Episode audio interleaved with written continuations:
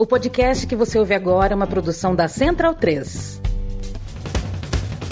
Começa agora pela Central três, o programa para quem sabe que o futebol é muito, muito mais do que apenas um jogo. Está no ar o podcast da Trivela.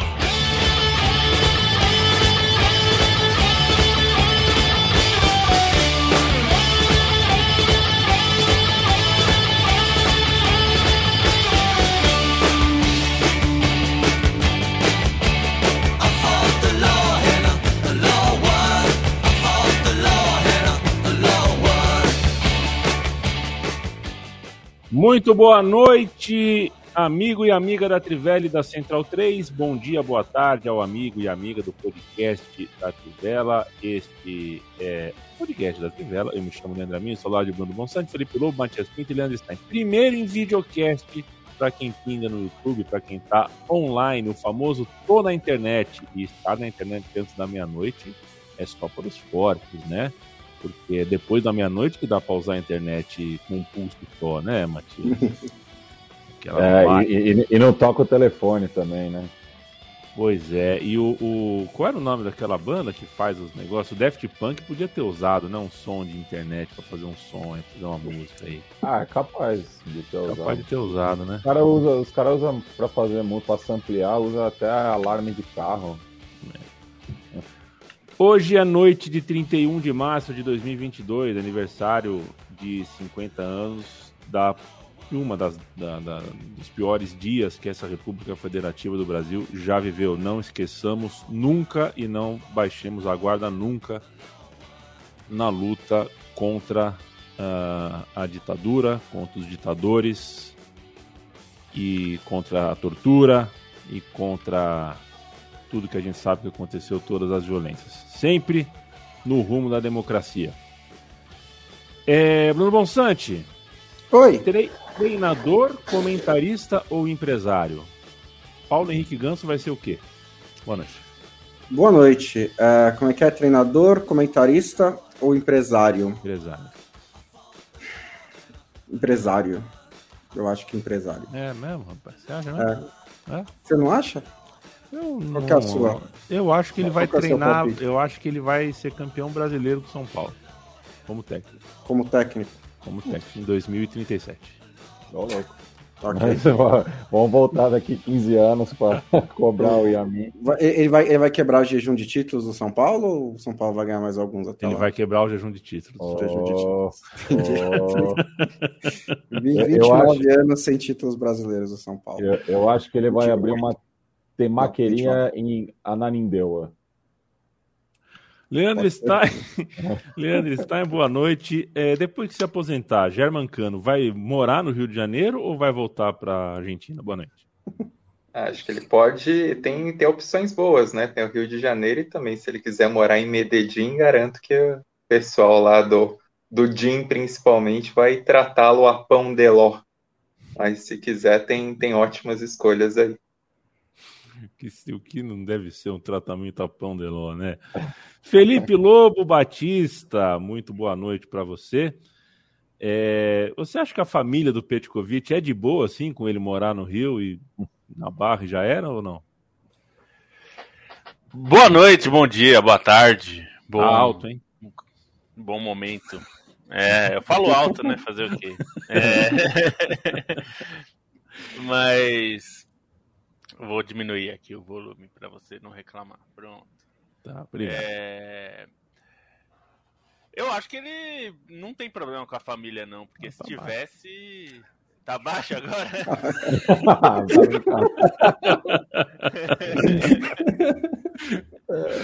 Pronto.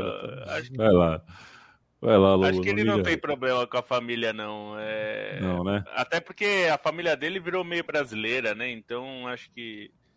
É, a família tá, de, tá bem de boa com ele. Ele, ele se nacionalizou, né? Ele tem é, passaporte brasileiro, né? Por, por tempo de, de casa. Então, é, acho que ele visita lá a Sérvia de vez em quando, mas tá, tá de boa.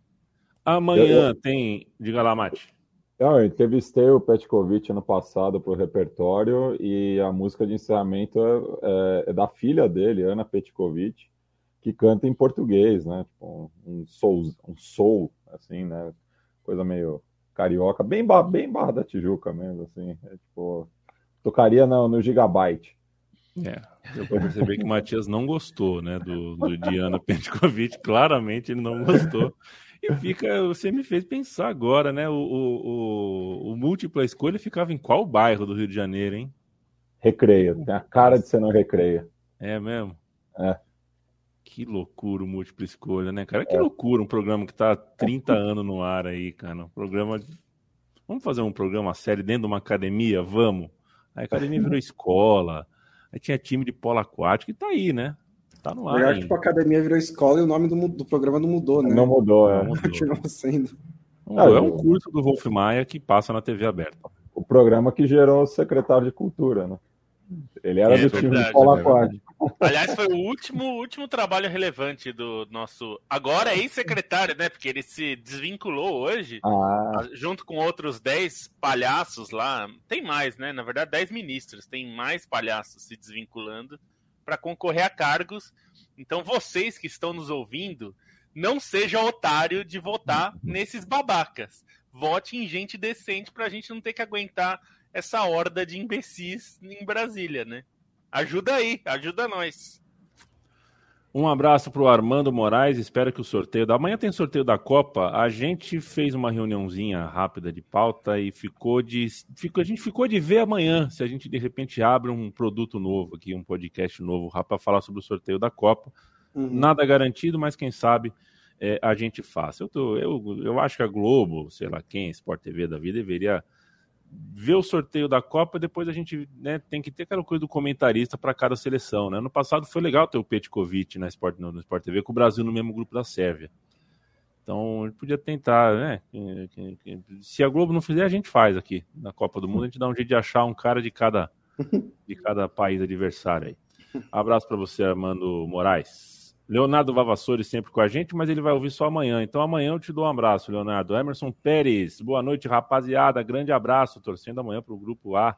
T três, é, o Grupo A vai ser difícil. Aliás, é um absurdo. Eu procuro, fiquei meia hora ontem procurando e até percebi que a FIFA não liberou, né? Eu gosto de ver o sorteio é, já colocando as seleções no dia e hora, né? E não tem dia e hora, né? Tipo, não... Se o Brasil cair no grupo C, não está claro se o Brasil vai jogar domingo de manhã ou domingo eu, à tarde. Eu sei é. que os grupos B, G e H são os três com jogos, os três jogos em dias de semana.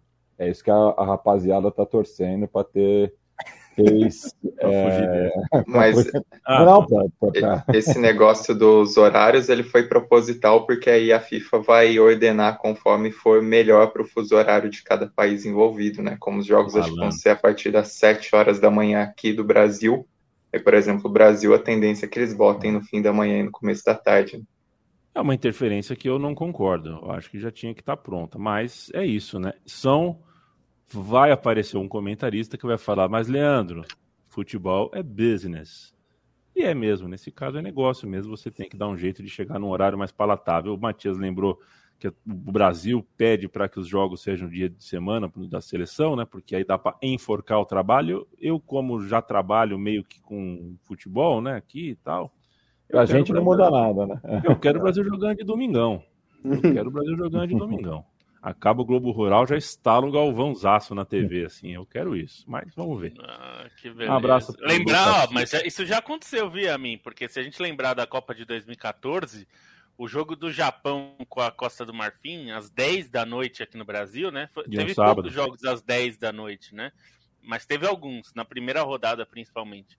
E foi justamente porque o horário para o Japão era um pouquinho melhor, né? Era dez da manhã lá, hum. né? E não é só business também, né? Tipo, não tem problema em botar o jogo no horário, fica mais fácil pro povo daquele país ver é. o jogo. É uma consideração bacana, sensível. É, foi o super sábado, né, Lobo? A Copa começa numa quinta, Brasil e Croácia, aí na sexta tem o outro jogo do Grupo A e um Espanha jogo e Holanda. Do Grupo B. Espanha, Espanha e Holanda, Holanda México e... México e, e Camarões. E Camarões. Aí no sábado teve quatro jogos. É o único quatro dia da Copa que teve quatro jogos em quatro horários diferentes. Teve Inglaterra e Itália esse dia, né? E Costa Rica e Uruguai. Exatamente. É. Terminou com Teve a Colômbia, né? Começamos com é. a Colômbia também, terminou com Costa do Marfim e Japão. Jogaço, hein? dois a dois, bonito. Cristiano Giovanni, um abraço. Gustavo Gazola, Arthur. Vocês que são do time da Trivela, que estão aqui no chat, coloquem o nosso novo, nossa nova marca, né? Hashtag T R V L. É, coloquem aqui no chat que vocês vão ganhar um abraço especial nosso. É uma nova marca, é um novo, novo branding.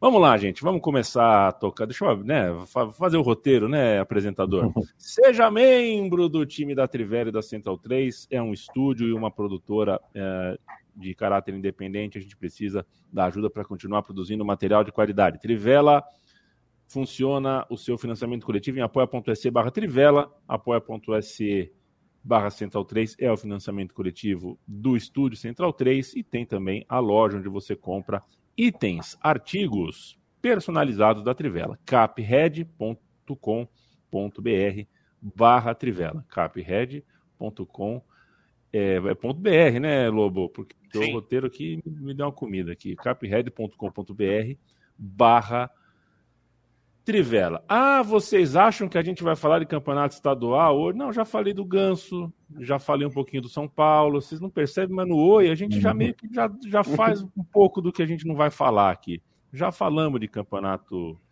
é, estadual. Se vocês acham que a gente vai passar dez minutos aqui se descabelando porque foi pênalti ou não foi, porque o impedimento do Fluminense era ou não era, não falaremos sobre campeonatos estaduais, sobre as decisões. Talvez semana que vem. Eliminatórias da Copa do Mundo é oh, o vou, tema de hoje. Para não dizer, ó, desculpe a mim, só para não ah. dizer que eu não vou falar de estadual, vou falar uma coisa. Está, pelo segundo ano seguido, o Campeonato Carioca não vai ter premiação. Ó, parabéns para os imbecis é. que acharam que era uma boa ideia fazer esse tipo de transmissão que eles estão fazendo. Bom, podemos seguir. É. Uh, a gente vai falar então de eliminatórias da Copa. Terminou a data FIFA, a data FIFA mais saborosa de todas, né? Essa data cheia de confrontos uh, que valem vaga. A seleção brasileira, eu começo com a seleção brasileira, vai. O Brasil terminou a campanha muito bem, acho que não tem, não tinha m- muito como o time do Tite terminar melhor, né? É, cumpriu as eliminatórias, dando chance para mais jovem, recuperando o jogador mais experiente, fazendo testes na medida certa. Uma ou outra coisa você vai divergir aqui e ali, mas o trabalho do Tite certinho. A Bolívia sentiu a altitude, perdeu por quatro a zero para o Brasil. É, e esse é o líder isolado. A Argentina bem também na pontuação, mas ainda assim longe do Brasil. E eu quero te ouvir, Matias, as outras vagas, as vagas que decidiram coisa nessa última data, né? É, que tal a classificação do Peru, um time que dá gosto de ver jogar junto, parece que tem prazer mesmo em estar junto em campo, né? É, tirando a Colômbia e tirando o Chile do Mundial. É, o Peru teve um mau arranque, né? Não conseguiu nenhuma vitória nas cinco primeiras partidas, né? Daí até eu e o Leandro a gente é, conversou no Twitter, né? Sobre rodada a ordem, né? Por conta dos diversos adiamentos. Mas, enfim, a, a ordem dos fatores não, não alterou o produto, né? Nas, nos cinco primeiros jogos, o Peru não venceu e parecia, né, que a, a, aquela retomada, né, é, promovida pelo Gareca, né, que colocou o país de volta a uma Copa do Mundo de, pela primeira vez desde mil novecentos e oitenta e dois, é, ia ficar complicado de novo, né? O, o, aqueles fantasmas do passado iam é, reaparecer. Mas é uma seleção muito competitiva, né? Que tem uma espinha dorsal é, bastante definida, né? Jogadores que muitas vezes têm um rendimento melhor pela seleção do que pelos seus respectivos clubes, é, e que chegou aí nessa rodada derradeira, dependendo só da, da sua própria força, jogando em casa com o apoio da torcida. E, é, ao contrário de dois mil e dezessete, a gente não teve tanto drama, né? Porque o Peru abriu o marcador muito cedo é, e não dava pinta, né, de que nem Colômbia ou Chile é, iam se classificar, né? O Peru não deu chance para o azar, ao contrário, né, da, de, de, também da, das eliminatórias anteriores, com aquele jogo maluco com a, com a Colômbia, né, aquele lance da falta cobrada é, que, que o Ospina, que era em dois lances e o Ospina a, a, acabou empurrando para dentro, validando o gol, né, e que acabou deixando o Chile na ocasião fora, Então, novamente, o, os incaicos deixam seu arquirrival, né, com quem fazem o Clássico do Pacífico, de fora de mais um Mundial, e vão lutar novamente pela repescagem, agora esperando o representante da Confederação Asiática, que sairá entre Emirados Árabes Unidos e a Austrália. Né? Na, no, em dois mil e dezessete, o Peru acabou jogando contra a Nova Zelândia, que também está novamente na repescagem, mas dessa vez medirá for- forças contra a Costa Rica. É, sobre o jogo, acho que vale destacar a atuação do Cueva, né? Uma atuação, acho que, de gala, assim, deu um, um passo... Eu, eu, de... eu não falei nomes, enquanto eu queria dizer de jogadores que rendem mais pela seleção do que pelo clube. Eu senti isso no comentário. Mas é uma atuação, assim, excepcional dele, assim, deu o passe de letra para o primeiro gol, deu o chapéu para o segundo, o Lapadula foi muito bem, né? Acabou frustrado ainda pela trave. Mas a atuação do Cueva foi, acho que, algo fora de série. Um, um, a seleção peruana estava muito segura na partida, nem precisou de tanto esforço, né? Teve um susto ali numa bola no travessão no, no começo, logo depois do primeiro gol, mas foi numa bola recuada errada.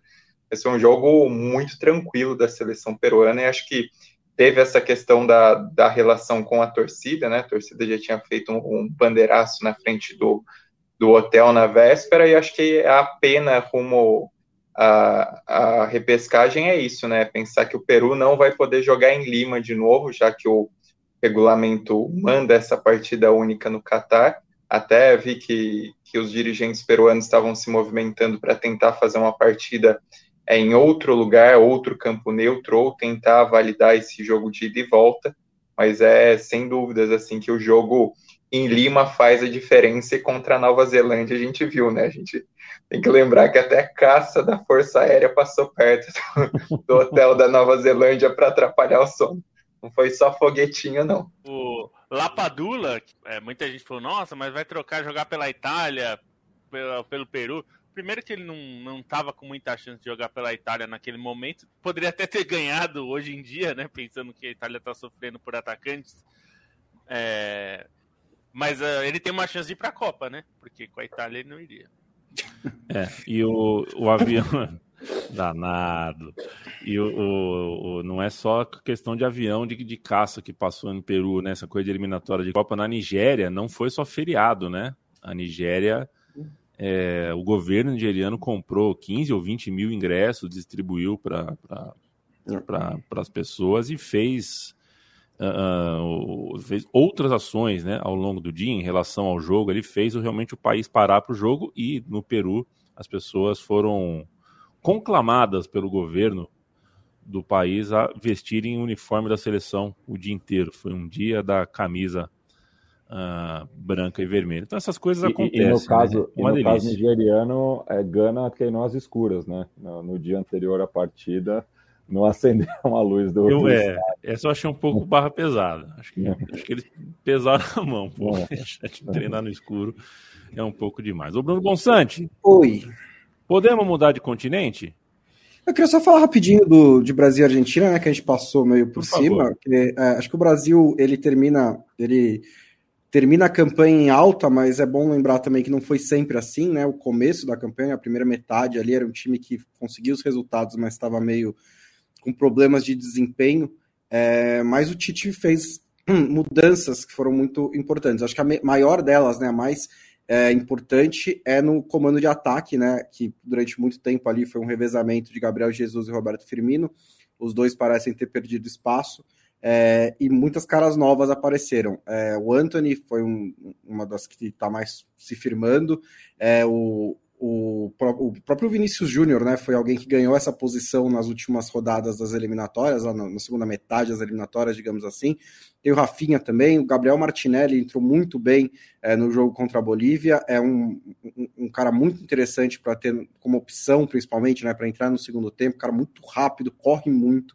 Eu acho que essa parte é importante. É, no meio campo, o Paquetá e o Bruno Guimarães também ganharam é, espaço. O Paquetá mais ao longo do ciclo, né? Ele vinha sendo convocado desde o fim da Copa do Mundo passada, mas foi também se tornando titular no, nos últimos anos. E o Bruno Guimarães agora também fez um bom jogo contra a Bolívia. O Brasil chega, chegará para a Copa do Mundo, a menos que algo é, inesperado aconteça, né, como uma lesões, perdeu o Neymar, sei lá, como um dos principais favoritos, e a Argentina chega como candidata também, né? Não sei se não coloco no primeiro patamar de favoritos, mas como uma candidata, numa vibe muito parecida com dois mil e quatorze, quando tinha uma defesa muito forte, né? Um time organizado e que dependia ali de ofensivamente, né? De lampejos do Messi e de outros jogadores. Eu acho que até que o Messi tá com alguma ajuda nessa seleção para dois mil e vinte e dois, ele também, também acho que ele não tem mais a mesma é, capacidade de carregar a Argentina como ele tinha em dois mil e quatorze, mas ele tem o Lautaro, ele tem o Juan Correia também, que é um bom jogador, que tem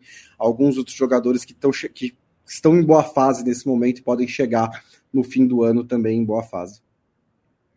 Agora pode mudar de continente.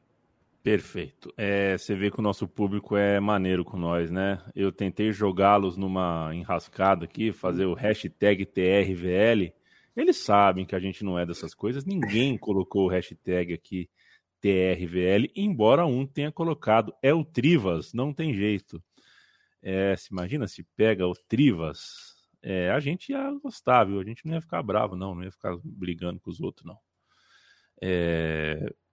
Vamos para outro continente, senhores. Eu quero ouvir Felipe Lobo é, sobre... Uh, vamos começar a falar da África, vai, Lobinho? São cinco seleções classificadas. Eu sempre torço, é, tenho uma preferência na África por seleções inéditas.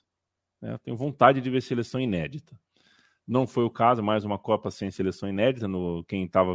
Né, era era o, o Congo... A República Democrática do Congo e Mali, né? Eram as seleções inéditas aí desses dez, dessas dez seleções que disputaram o playoff final. Mas, mas a República Democrática do Congo por conta de um rebrand, né? Que jogou Isso. a Copa como Zaire. Exatamente. É.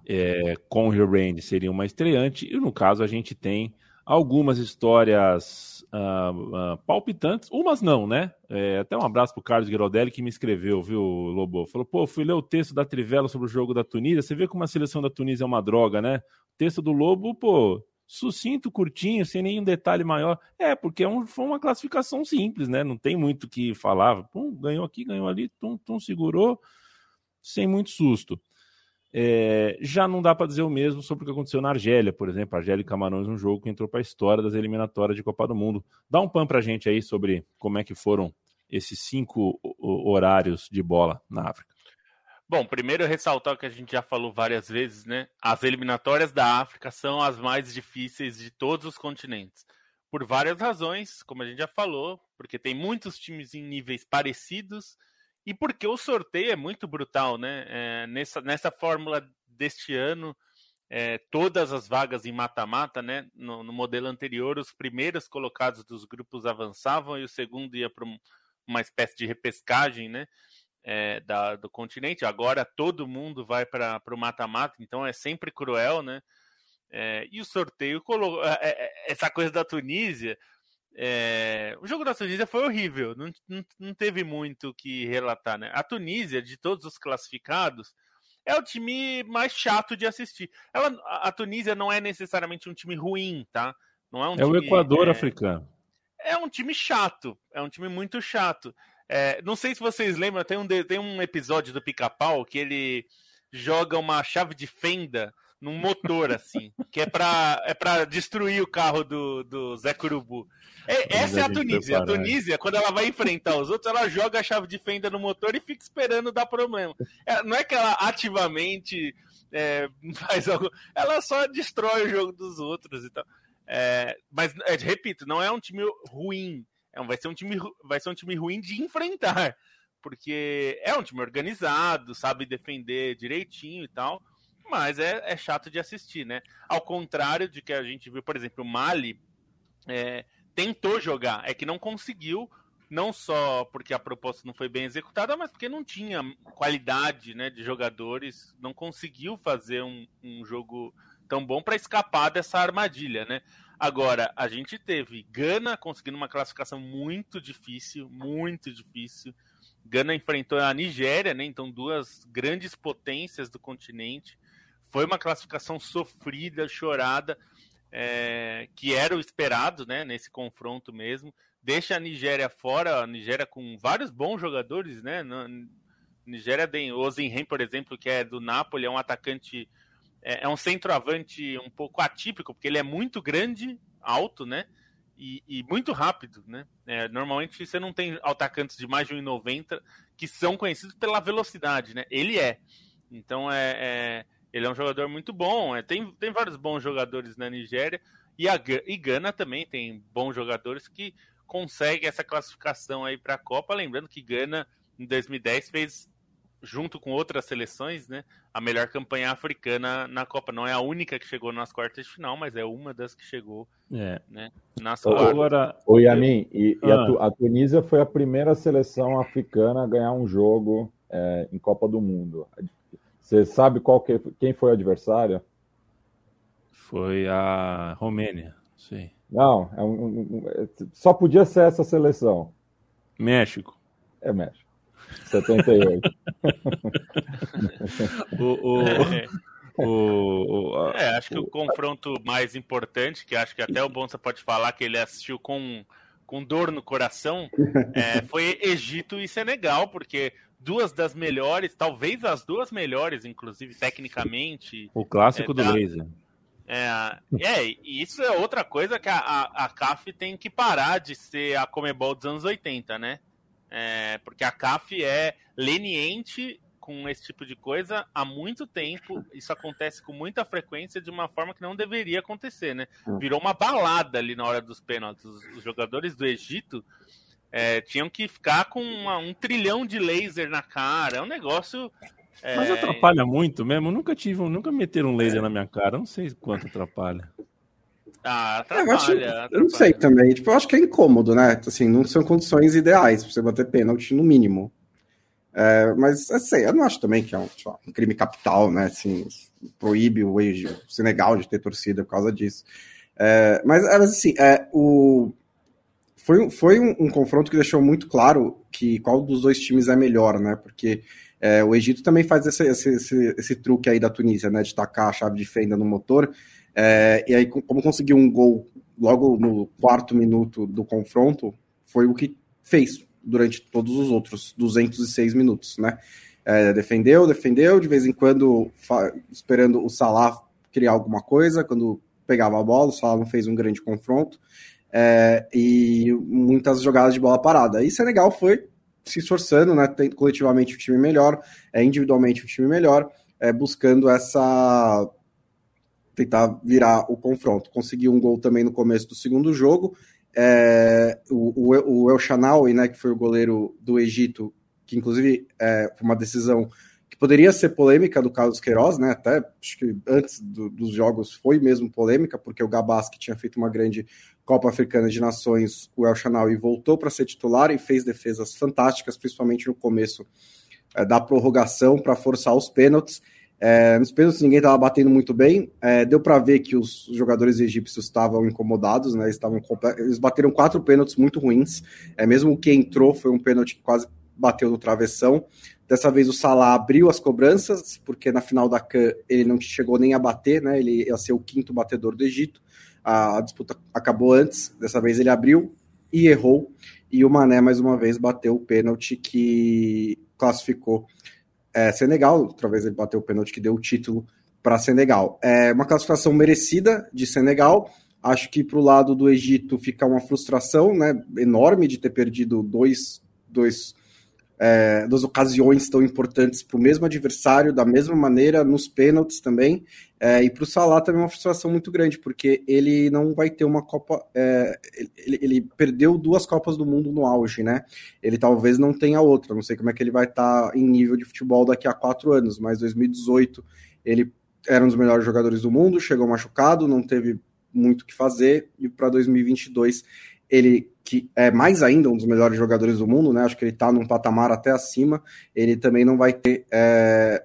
a Copa do Mundo, acho que vai ser um desses jogadores de históricos do, do, do, do futebol que não vão ter a oportunidade de brilhar na Copa do Mundo, e de novo, não sei como é que ele vai estar tá em dois mil e vinte e seis, ele tem vinte e nove, ele, talvez, ele, talvez ele ainda esteja muito bem, talvez ainda consiga fazer uma grande Copa do Mundo, né? Mas o auge mesmo do jogador ali nos anos dos vinte anos, é agora ele não é. conseguiu, e vai saber se é. o Egito classifica também. E seria uma, uma Copa mais próxima também, né? Se a gente lembrar do Mundial de Clubes, né? Como a é. torcida do Al Ahly se fez presente, né? É verdade. É, nos Emirados Árabes, no caso, mas dizer, o Qatar é próximo. Então, assim, pensando em Copa, a Rússia tá bem mais longe, né? Então, assim, até economicamente é. pensando, era, seria uma Copa mais fácil para os egípcios irem e até culturalmente mais fácil ali de chegar e tudo, de, de se adaptar. Então, seria realmente uma Copa de ver torcida egípcia em peso, né?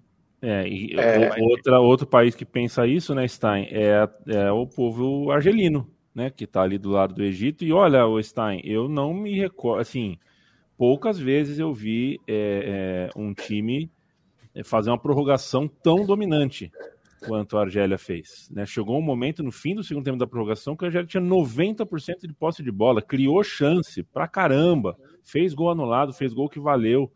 E o futebol tirou a Argélia da Copa. É, Argélia, acho que não dá para falar que não assimilou a lição tomada na, na Copa Africana de Nações quando foi muito mal, né? É, acho que nesse ciclo mais recente, o time que vinha apresentando o melhor futebol na África é, fez uma Copa Africana de Nações muito ruim, mas até mudou um pouco o seu estilo, principalmente no jogo em Douala, né? Na ida, quando conseguiu a vitória, dessa vez... É, teve nos quinze minutos do primeiro tempo e nos quinze minutos do segundo é, uma atuação muito sufocante contra Camarões, acabou perdendo nos noventa minutos porque Camarões também teve seus méritos para conseguir ajeitar o jogo é, ao melhor ao seu estilo, mas na prorrogação que se viu foi um trinta minutos sufocantes, né? E foi impressionante assim, a maneira como a Argélia pressionou, como trabalhou muito até fazer o gol, né, aos, doze, aos três minutos do segundo tempo extra. O Onaná fez defesas incríveis, e aí, no fim, o time acho que teve um momento de grande desatenção no gol no último minuto dos acréscimos e acabou entregando esse resultado, né? Acho que fica um, um gosto amargo, porque acho que por futebol a Argélia tinha esse mérito, né? Mesmo na fase de grupos fez uma campanha muito boa.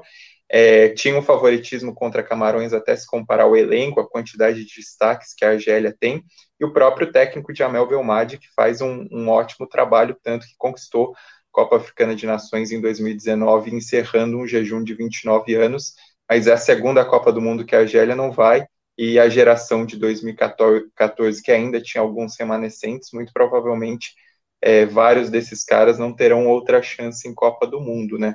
Acho que olhando para o outro lado, e aí emendando duas histórias parecidas, vale destacar também como o fato novo fez seu efeito, né? Camarões demitiu o Tony Conceição depois da Copa Africana de Nações, uma decisão muito contestável, com clara interferência política, com questão de camaradagem do Eto'o como presidente da federação para colocar o Song, que era capitão histórico da seleção, como técnico.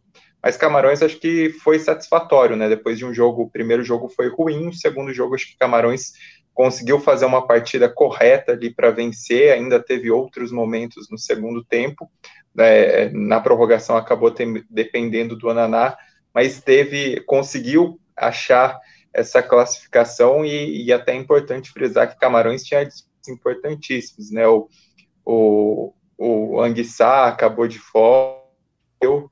É, jogadores de muito peso acabaram não jogando. E no caso de Gana também teve essa mudança de técnico às vésperas, assumiu o Atuado, que era é, daquele time da Copa do Mundo de dois mil e seis, meio campista, é, e acho que Gana me surpreendeu positivamente pela maneira como conseguiu é, jogar de maneira muito organizada ali, muito consciente.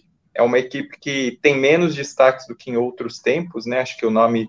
É, do Partey fica muito em evidência, tem o Jordan Ayew, dessa vez o André Ayew não foi convocado, mas é um time que tem vários jogadores jovens pintando aí, é, nesse confronto o Félix Afenagian estreou no ataque, até fez um, um bom papel, o time não teve, por exemplo, o Sulemana, que para mim é um baita talento dessa geração, e acho que essa Copa do Mundo, ainda que Gana chegue como um time sem estrelas, né, e acho que com, com claras dúvidas sobre seu potencial, até por, pelo que apresentou na Copa Africana de Nações, acho que a eliminação precoce da Argélia foi uma tragédia de Gana, era compreensível, assim, pelos problemas, mas foi um time que se acertou para esse confronto e eliminou uma Nigéria que tem muitos jogadores no papel, mas que não consegue corresponder, né? A seleção da Nigéria, se olhar do meio para frente ali, a quantidade de, de jogadores, as opções para montar o time são muito boas, mas no fim acabou sendo o exército de um homem só, como o Lobo tinha falado. O Osimhen estava carregando o time nas costas, só que a bola não chegava para ele o suficiente para tentar fazer a diferença e conquistar essa vitória, né? A Gana acabou passando com dois empates graças ao gol fora. E só duas exército de um homem só, hein, Matias? Boa música de Engenheiro do Havaí. E só duas curiosidades, né? Que dos cinco confrontos, quatro foram entre seleções do norte contra seleções do sul, do Saara, né? E acabou ficando esse placar empatado em dois a dois, né? Com as classificações de Tunísia e Marrocos é, na, parte, no, na porção setentrional do continente, enquanto que é, Camarões e, e Senegal se classificaram representando o Sul, e teve o confronto entre duas seleções subsaarianas, né, é, Nigéria e Gana, com a, as Estrelas Negras indo adiante. E dos é, cinco treinadores, quatro é, representam o, o seu próprio país, né? Você tem o Aliou Cissé por Senegal, o Atuado, que é nascido na Alemanha, mas filho de pais ganeses, e como o Stein bem lembrou, atuou, né, na Copa do Mundo de dois mil e seis, o Rigobert Song e o Jalel Kadri, é, fechando aí pela Tunísia, né? Só o Marrocos que é treinado por um treinador estrangeiro. Perfeito. Uh, é hora da gente falar de K T O, k t o ponto com ponto b r, parceiros nossos, né? Parceiros já de longa data aqui, a K T O, site de apostas esportivas e não só esportivas, e são muitos esportes que você encontra no site da K T O. Entra lá, faz o seu login ou faça a sua inscrição, né? Se você fizer a inscrição, bote o cupom Trivela, que ao botar é, o cupom Trivela você ganha vinte por cento de free bet em relação ao seu primeiro depósito, a sua primeira aposta. É, e se divirta apostando sempre aquilo que você pode perder. k t o ponto com k t o ponto com. Se você gosta de fazer aposta esportiva, ouve a Trivela e usa outro site de aposta, é, é incoerente da sua parte. É incoerente. Eu acho incoerente. Toda quinta-feira, Bruno Monsanto e Felipe Lobo fazem você ganhar dinheiro. Eles dão três dicas para cada um para você. São seis dicas de aposta. Geralmente eles acertam em média quatro. Então você erra duas, mas ganha quatro. Não faz que nem eu, que perdi uma porrada de dinheiro nessa data FIFA. Faz que nem eles. Ouve o que o Lobo e o Monsanto têm para dizer e você vai ganhar dinheiro. Diga lá, Monsanto. É bom, vamos lá. Até que, considerando, né, o que a gente tinha para trabalhar, né, Lobo? A gente até fez um bom trabalho, né, semana passada. É, eu acertei a da segunda divisão espanhola, mas errei a da terceira inglesa. Mas o Messi fez gol. Então, a gente acertei duas, errei uma. Então, conseguimos... É, manejar bem. É, sábado, às onze horas da manhã, na Premier League, tem Burnley e Manchester City, e tem algumas coisas aí que são importantes. O Manchester City tem tendência a golear o Burnley, é, e o Burnley não está em uma boa fase, e o Manchester City é, precisa, né, de uma, dar uma resposta aí, porque está a um ponto só à frente do Liverpool, o Liverpool encostou. É, então, eu, a linha desse, de, gol, de gols desse jogo costuma estar tá em três vírgula cinco, mas dessa vez, porque o City não está também fazendo muitos gols, ela está em três. Então, acho que tem um pouquinho de valor aí pegar esse over três a um vírgula noventa e três. Se sair três gols, o seu dinheiro volta. Se sair quatro, você ganha. É, domingo, dez horas da manhã, também tem Atalanta e Napoli, que também é um, é um jogo que eu acho que a linha está um pouquinho mais alta também. Vale o over dois vírgula cinco nessa partida entre dois times, né? Atalanta não, não mais tanto, mas ainda dois, é, dois times que sabem jogar no, no ataque, né? Atalanta é um time costuma ser ofensivo, o Napoli é um pouquinho mais equilibrado, mas acho também que é uma linha bem interessante. E às quinze e quarenta e cinco de domingo, também na Itália, tem Juventus e Internazionale, e pelo momento dos dois times, o Lobo que me desculpe, é, a Juventus não, não é dois vírgula oitenta, né, para ganhar esse jogo. Acho que é, é um jogo que é equilibrado, mas a Juventus chega no momento melhor e joga dentro de casa. Então, eu acho... Eu, eu, eu não consigo dizer que eu não vejo a Juventus perdendo em casa, mas eu acho difícil que perca esse jogo em casa.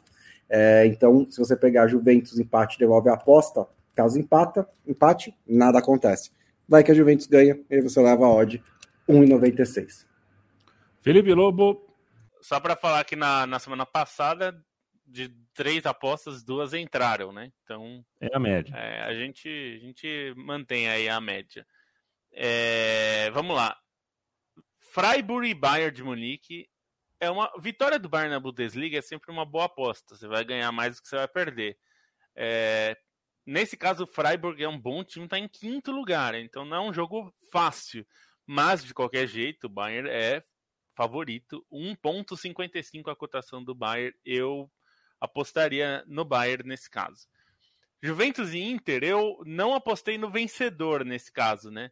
É, não só por motivos de não querer que a Inter perca, mas porque eu acho mais garantido é, apostar em mais de dois gols e meio. Ainda que no caso de Juventus e Inter, são duas defesas bem fortes, então não é, não é uma aposta tão fácil, mas é possível, e acho até provável, considerando o momento dos times. Os dois times precisam da vitória para, enfim, sonhar com o título, né? A Inter deu uma tropeçada nas últimas rodadas e a Juventus é, já está com aquele é, naquele embalo que uma vitória, isso num clássico e aproxima um pouco, pode levar a, a sonhar com o título mesmo, né? Ainda está um pouco longe, mas ainda é possível.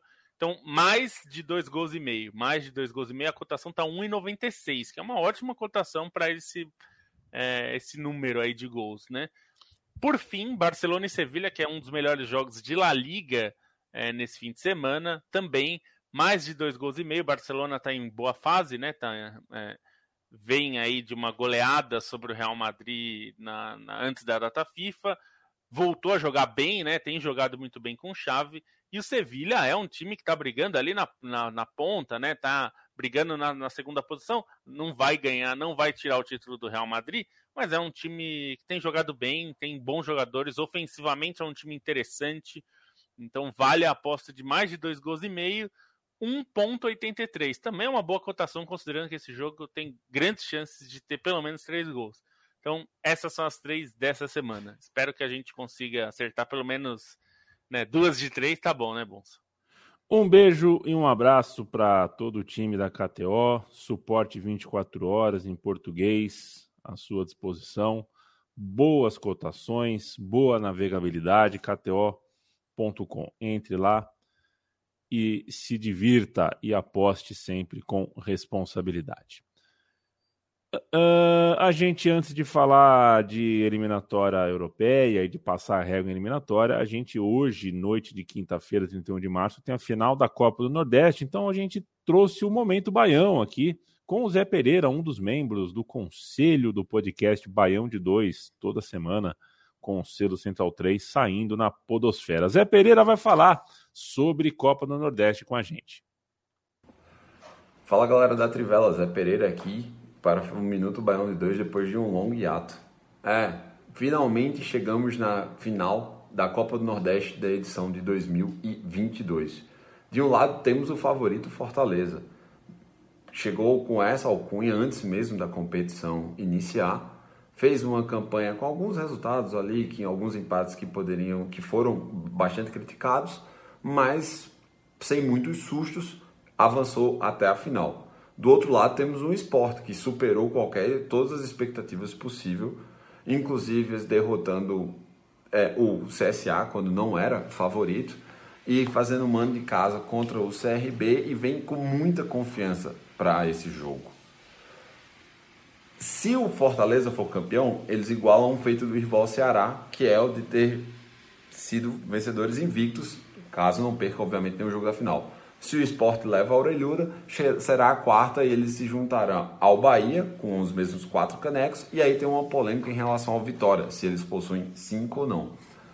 Em ambas as partidas, as cargas de ingressos já foram esgotadas. Então fica a pergunta, qual leão vai rugir mais alto? O tricolor cearense, que joga o melhor futebol do Nordeste, ou o rubro-negro pernambucano, que espera superar um favorito cearense, assim como ele fez em dois mil e catorze. Fiquem ligados, a primeira partida é hoje às vinte e trinta, vinte e uma e trinta e a segunda no domingo às dezoito e trinta. Então, é isso. Hoje tem o primeiro jogo, para quem tá vendo ao vivo é logo depois do podcast, mas domingo tem outro jogo. E aí o Zé Pereira me deu a missão de perguntar para vocês vocês apostarem quem vai ser campeão, que é uma roubada. É uma roubada principalmente porque não assisti, né, Lobo? Então, difícil, é... mas me parece que o Fortaleza tá num momento melhor que todos, então eu vou de Fortaleza. Fortaleza. Eu também. Eu vou de Fortaleza também, até, até pensando que o, o Sport foi eliminado precocemente da Copa do Brasil, não tá fazendo uma grande campanha no Pernambucano, o Fortaleza vem mais inteira. É, é uma pena... É, é uma pena. Sport campeão, né? Desse, é, desse agora acabamos de zicar o Fortaleza. Não, e é bom porque é uma torcida que geralmente leva na boa, né? Essas coisas. É. É, é uma pena. Eu preferia, eu preferia o Gil Luiz Mendes triste. É, mas se tiver que dar Fortaleza, o Gil vai ficar feliz, tudo bem, a gente toca a vida assim também, não tem problema não. Vamos falar um pouquinho de eliminatória europeia, ô Bruno Monsanto. Não me parece que a gente tenha a, a, uma segunda data, né? Dessa última terça-feira não foram jogos grandiosos no sentido de decididos por detalhes, no último lance, pertinho disso. A Polônia controlou bem o jogo com a Suécia e Portugal fez valer uma lógica que a Itália, por alguma razão, não conseguiu uh, é. nada parecido. Foi um saco, né? Vamos ser, falar sério aqui, foi meio chato, né? As eliminatórias europeias, assim, os dois jogos é, não, não tiveram grandes emoções. É, acho que talvez se rolar, né, um Gales e Escócia em junho, ou até um Ucrânia, até por todo o peso que tiver, embora não, seja, não consiga ver como isso vai acontecer, mas se rolar, acho que vai ser o talvez o jogo mais legal desse, desse, dessas eliminatórias. É, assim, é, o, não sei, sem querer dar razão para o Bonucci, mas acaba sendo um formato realmente cruel, né? E aí Portugal teve também a vantagem de da Macedônia ter falhado muito cedo também, né? E aí consegue fazer um gol ainda no primeiro tempo, que é tudo que a Itália queria, e depois deixa o jogo um pouquinho mais confortável, um pouquinho mais controlado. É, eu imaginava a Suécia mais forte para ganhar da Polônia, é, mas me surpreendeu um pouco a facilidade com que a Polônia conseguiu bater a Suécia, também estava é, jogando em casa, que é uma boa notícia também, né? Um dos melhores jogadores do mundo, se não o melhor para alguns, estará na Copa do Mundo, também é legal quando essas estrelas vão, é, no caso do Lewandowski, né? No, na Suécia, a Suécia levaria, né, um quase aposentado Ibrahimovic, então acho que nessa, nessa briga de estrelas a Copa do Mundo acabou saindo ganhando. A Suécia tem alguns jogadores jovens muito interessantes também, né? O Isaac, o Kulusevski, são caras que ainda terão muitas Copas do Mundo pela frente, é, mas a Polônia se mostrou mais forte. É, acho que minha crítica fica esse formato das eliminatórias ah. da repescagem mesmo, porque deixou muito a desejar, ainda que tenha aberto essa possibilidade para a vitória da Macedônia, ainda que a vitória de Gales tenha sido legal. Eu achei que eu estava com grandes expectativas desse formato, mas acho que não aconteceu. É, comparando com o que já tinha acontecido na Eurocopa, na Eurocopa eu achei que funcionou muito melhor, porque foi naquele sistema de repescagem dentro da Liga das Nações, então colocou as seleções mais niveladas e isso proporcionou partidas melhores, partidas mais abertas.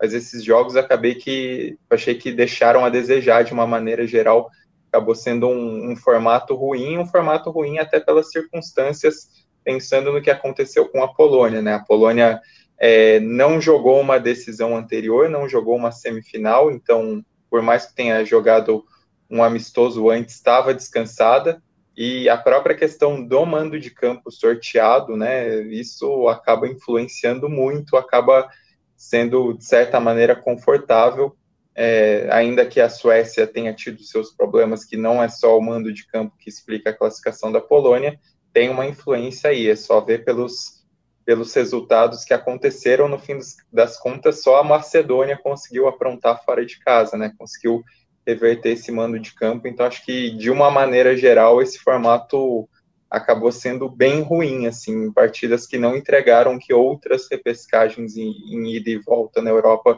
é, entregaram no passado. E se pensar também que a própria Euro, né, teve sedes neutras, podia ter, ter optado por esse caminho ao, ao invés de escolher, de, de sortear o mando, né? Então, assim, pensando alto aqui, é, Suécia e Polônia joga na Alemanha, que fica meio que equidistante para as duas, assim. É, mas para o ano que vem, para a próxima Copa, vai mudar tudo, né? Porque vai virar aquele, é. É, aquele festival de, de vagas, então acho que também não vai ter muito é. problema. É, pensando nisso, seria melhor, que eu já falei aqui, vou repetir, porque acho que vale para esse formato de Copa, né? Não para a próxima, que vai ser uma festa, mas eu acho que não tem que ter repescagem dentro do continente, assim, tem que ser uma repescagem mundial, a Europa, porque a Europa tem treze vagas. Aí muita gente defende que a Europa é melhor tecnicamente, blá, blá, blá, blá. Eu acho que na média até pode ser, mas assim, os times que vão para a repescagem nem sempre. Então, acho que seria legal a gente ter uma repescagem, né? Esses países, mesmo a Itália, é, enfim, todos os países que vão para repescagem, faz um torneio no Catar, como eles vão fazer esse ano, a Intercontinental vai ser no Catar, né? É, então, assim, a Itália pega lá os Emirados Árabes, a Austrália, vai pegar a Nigéria, a Nigéria, vai pegar, enfim... Eu acho que seria interessante do ponto de vista comercial, já que a gente falou, né, de... É, inclusive do ponto de vista comercial seria interessante e do ponto de vista esportivo, né? Porque é assim, ah, beleza, a Itália é forte, então a Europa é muito forte, tem três horas, então que todos os europeus passem pelos é, repescados de outros continentes, né? Passem pelo Peru, passem pela Austrália, passem por, enfim, Mali, todos esses países e vamos lá. Aí seria, eu acho que seria uma promoção interessante da Copa, para esse formato, repito, porque para quarenta e oito times vai ficar uma várzea de qualquer jeito, né? Ai, ai, eu sonho com essa repescagem mundial há tempos. É fazer o registro que na Ásia os Emirados Árabes se garantiram na repescagem, vão enfrentar a Austrália, a Nova Zelândia na Oceania, evidentemente bateu as Ilhas Salomão, representa o continente também nessa fase final, joga contra a Costa Rica, que é o time que vem da CONCACAF, onde, como já se imaginava, México e Estados Unidos garantiram vaga direta, o Canadá também já tinha conseguido. Amanhã, ao que tudo indica, a gente vai fazer, né? A gente vai fazer vai. Uh, uma edição especial do já podcast. Já tá lá marcado, já, já tá, é, já tá no YouTube, inclusive. Imagina, vamos... cê, imagina que você vai sair o sorteio da Copa do Mundo e nós cinco não vamos estar tá com a formiguinha na cadeira para falar sobre isso, né? Então... Estaremos, então, amanhã. Eu marquei às duas da tarde, mas eu não, a gente não sabe exatamente que horário vai acabar o sorteio, né? Então, a gente... É, é sempre uma incógnita. É, porque o sorteio tem aquelas papagaiadas lá, né, e etcétera. Então, assim, a gente vai subir a nota na Trivela e entrar no programa. Então, fique ligado aí, assista o sorteio e já fica no YouTube para ver com a gente. Na meiuca da tarde. Leandro Stein, é o seguinte, é, enquanto as semifinais da Champions Feminina estão uh, definidas, com Barcelona, Wolfsburg, Paris Saint-Germain e Lyon, Uh, como os, são as, os quatro times nessa semifinal, a gente viveu um momento histórico, noventa e um mil quinhentas e cinquenta e três pessoas no Camp Nou, um estádio lotado, um Camp Nou lotado para ver Barcelona cinco, Real Madrid dois, é, o jogo pelas quartas de final, é, e o resultado de um trabalho, né, você não põe noventa mil pessoas no estádio do dia para a noite, né? Isso é um trabalho que você vai colocando, Uh, vai, vai regando a semente, vai fazendo com que aquilo faça parte do debate público, do dia a dia das pessoas, que a repercussão das vitórias e empates e derrotas daquele time cheguem nas pessoas, T V, rádio, internet, até que você chega o dia da primavera. É, não é o maior público da história, né? Porque em setenta e um aconteceu, não tem um registro com borderô, mas estima-se que cento e dez mil pessoas foram ao Azteca ver um jogo de seleção, seleção do México contra a Dinamarca, que era a principal seleção da Europa, talvez do mundo na época, é, mas aquilo serve mais como um festival, como um grande amistoso, mundo, chamado de mundialita, é algo mais similar ao que o Luciano do Vale fez com o vôlei no Maracanã aqui no Brasil, né? É o recorde de público do vôlei, mas aquilo não é um campeonato, não, né? Tá ali, foi um evento, né? É, agora jogo valendo dentro, do, dentro, de, uma, dentro de, uma, de uma lógica aqui de competição, é um recorde, se não europeu, pelo menos mundial. E representa muita coisa, né? Muita coisa, realmente, quase cem mil pessoas para ver um jogo desse. Acho que tem todo um trabalho por trás que, que merece elogio, que é da, de, da visibilidade, né? Que tem sido muito bem trabalhada com, pela UEFA, até pela maneira de conseguir é, organizar esses jogos em dias em que, que tem mais, mais apelo, aproveitando, por exemplo, a data FIFA. É, a própria transmissão é, no DAZN ser aberta, isso acaba ajudando também a Champions, acho que até o próprio momento dos clubes, né? Pegando o Barcelona com, com essa força recente, o fato de ser um clássico. Então, acho que, que é um fato histórico, é um, um momento muito especial para o futebol feminino. Acho que, é, dentre todos os passos que foram dados durante os últimos anos, é, e geralmente para o futebol feminino se olha muito para o futebol de seleções, mas acho que é, essa construção do futebol feminino, esse fortalecimento econômico depende também dos clubes, e acho que esse acaba sendo um momento crucial numa Champions, ter essa visibilidade, esse tipo de organização e esse apelo todo com o público, porque a gente sabe que o que impulsiona mesmo é esse engajamento do público, e ter esse tipo de demonstração no Camp Nou é algo muito importante, muito grande. Acho que até o, o próprio, a própria maneira como as jogadoras receberam isso foi muito bacana, né? As jogadoras é, entenderam o tamanho daquele momento, e acho que o, o tamanho daquilo pro processo do futebol feminino, de conquistar espaço, de conquistar visibilidade, e de ter um público de noventa mil pessoas num jogo grande de Champions, num clássico, é, numa partida que, enfim, é até difícil pensar um, um jogo de Champions que tenha um público como protagonista dessa maneira, né? São jogos, enfim, é, os jogos, por exemplo, se a gente for pegar a masculina, o que se diz muito de Champions é sobre o que acontece em campo, não necessariamente do público, e acho que uma Champions feminina conseguir trazer esse apelo pro público, além do que foi o espetáculo em campo, enfim, uma, uma grande partida também, é, conseguir ter essa visibilidade para o que acontece além das quatro linhas, também é importante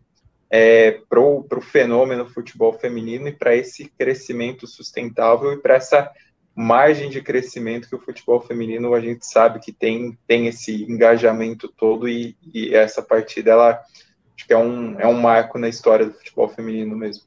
E é uma sequência de marcos, né? Uma sequência de evolução do futebol feminino que vem já, né, de muitos anos, mas a Copa do Mundo foi muito importante, a mais recente também.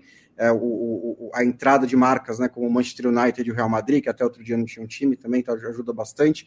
Eu acho que o, o, o mais importante desse jogo é mostrar que existe o público. O público quer ver o jogo do futebol feminino. Quando um jogo de, de, do Barcelona feminino coloca no Camp Nou o mesmo número de pessoas que um jogo de futebol masculino, estamos, a mensagem é, ó, existe esse público. As condições para esse público ir para o estádio, a gente pode ajustar, a gente pode ver, discutir se o ingresso tem que ser mais barato, se é só nas grandes ocasiões, não sei, não importa. O que importa é, esse público existe, ele está ali, então o, o, o, os clubes têm que trabalhar para transformar, para levar esse público para os estádios mais vezes, né, sempre que for possível, porque esse jogo mostrou que esse público está ali. Como produto de televisão, é uma outra história, mas para os estádios, ele está ali. É, duas coisinhas rápidas, e a mim. Uma é, essa, falando sobre marco histórico, né? É, marco histórico porque é, vai ser a primeira vez que a final da Champions feminina vai ser desvinculada da masculina.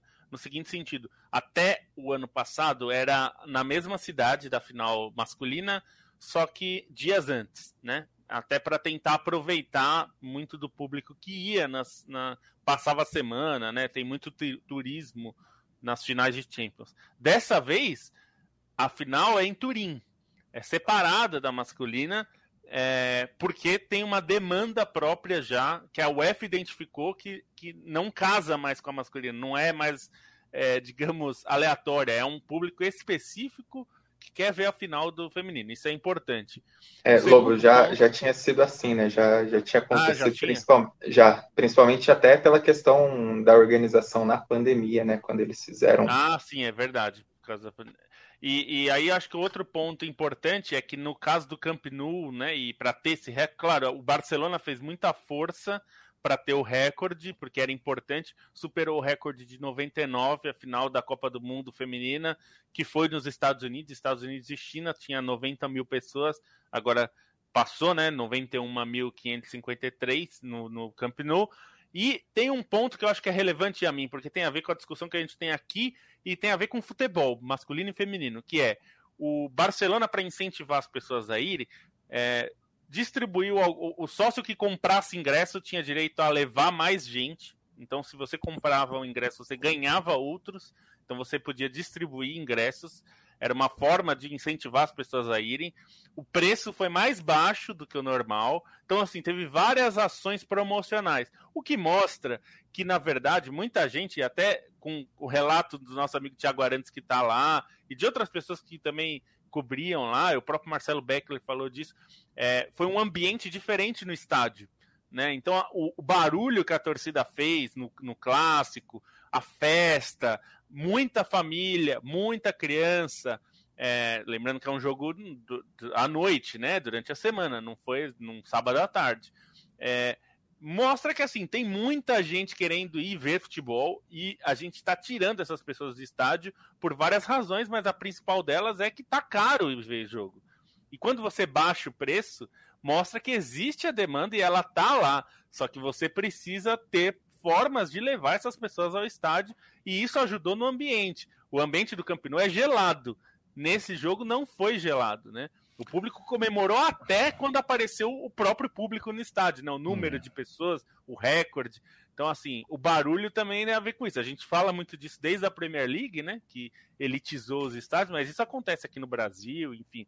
Então é para os clubes pensarem. Existe muita gente querendo ver o jogo e a gente está ignorando. O próprio Barcelona viveu isso com o Atlético de Madrid há dois anos, né? Em dois mil e dezenove, quando o Atlético de Madrid fez uma, uma ação desse tipo no, no Campeonato Espanhol Feminino e levou sessenta mil pessoas no Wanda Metropolitano para ver um jogo de liga no Campeonato Feminino. Então, vamos pensar nisso, porque tem gente querendo ver. Você precisa viabilizar.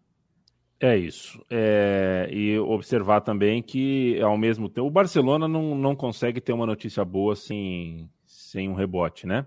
O Barcelona vive um momento horroroso do ponto de vista institucional, diretivo. Nos últimos anos aí a gente tem até polícia envolvida, né? É, a atacante brasileira Gil Queiroz, de só dezoito anos, atualmente emprestada pelo Levante, é, fez uma carta pública ao presidente do Barcelona, é, alertando o presidente do Barcelona de que viveu dentro do clube uh, assédio psicológico e moral por parte de diretores do clube que não estavam satisfeitos com decisões de carreira dela, como, por exemplo, aceitar a seleção brasileira e tudo mais. É, só dezoito anos, é, tem muito a perder essa menina, ela tem muito a perder, ela inclusive está emprestada a um clube, ela não está jogando no Barcelona, né? Então se ela se, se ela se manifestou dessa forma e se colocou uh, uh, exposta desse jeito, tendo tanto a perder, é porque certamente ela, ela sofreu, uh, né? sofreu nesse tempo aí de Barcelona, então que se, que se apure tudo isso para que não para que não aconteçam, não aconteça com outras jogadoras brasileiras, espanholas, catalãs ou quem for que estiver ali no clube, porque a gente sabe como é o futebol de base, não só no Brasil, em qualquer lugar do mundo, né? Você passa aí para o futebol feminino, é, isso se potencializa com uma gravidade dramática. E nem todas as jogadoras são de seleção, né? A gente ouve a Gil, porque ela é de seleção brasileira, é uma estrela, tudo mais. Agora, quantas a gente não tem como ouvir, né? Então, fiquemos de olho. Esse é o podcast da Trivela, que termina nesse momento com um abraço para o Renato Patrick, para o Marcos Santos, para o Caio César. O Flamengo mais grande do Brasil. Escreve que o único penta é o Brasilzão. Valeu, Flamengão. Diego Emanuel, um abraço para você. Gladson Rafael, sempre nos bons drinks, tomando uma I P A, comendo teu. Eu comprei quatro I P As ontem, Gladson. A última ficou na geladeira, meu velho. A última ficou na geladeira, porque foi uma chapuletada de responsa. Um abraço pro um abraço, um abraço pro Guilherme Cundes Latti, pro Edson Mendonça, pro Rodolfo Ribeiro, Diego Emanuel, João Paulo, Matheus Cavalcante, Pierre Lapalu, Fabito Moino. Vocês todos moram no meu coração e eu tenho encontro marcado com vocês amanhã para falar de sorteio da Copa e segunda-feira com uma edição nova do podcast da Trivela. Beijo, Bruno Monsanto. Um beijo, até amanhã. Beijo, Felipe Lobo. Beijo, até amanhã. Beijo, Matias Pinto. Beijo. Beijo, Leandro Stein. Um beijo. Eu tô na, no Muay Thai, né? Como vocês sabem, eu sou aluno de Muay Thai. E aqui, ó, ó minha mão, ó. Ó os curativos, ó. Ó os curativos, ó. O bicho tá, tá pegando. É, tô, eu faço. Tem, tem um negócio, tem uma saudação no fim lá, mas eu ainda não captei é. o que, que eles falam. Eu tô com vergonha de perguntar o que, que é, mas então eu faço. É, ó, já, já, já, já. É, Tiger. Tiger, Tiger, é, deve Tiger, ser. Tiger Robocop. Eu junto a eu, eu finjo que eu finjo que falo. É, mas mesmo com a mão assim, eu digo para vocês que vocês ficam agora com a porrada que vale, a porrada do Super Fight.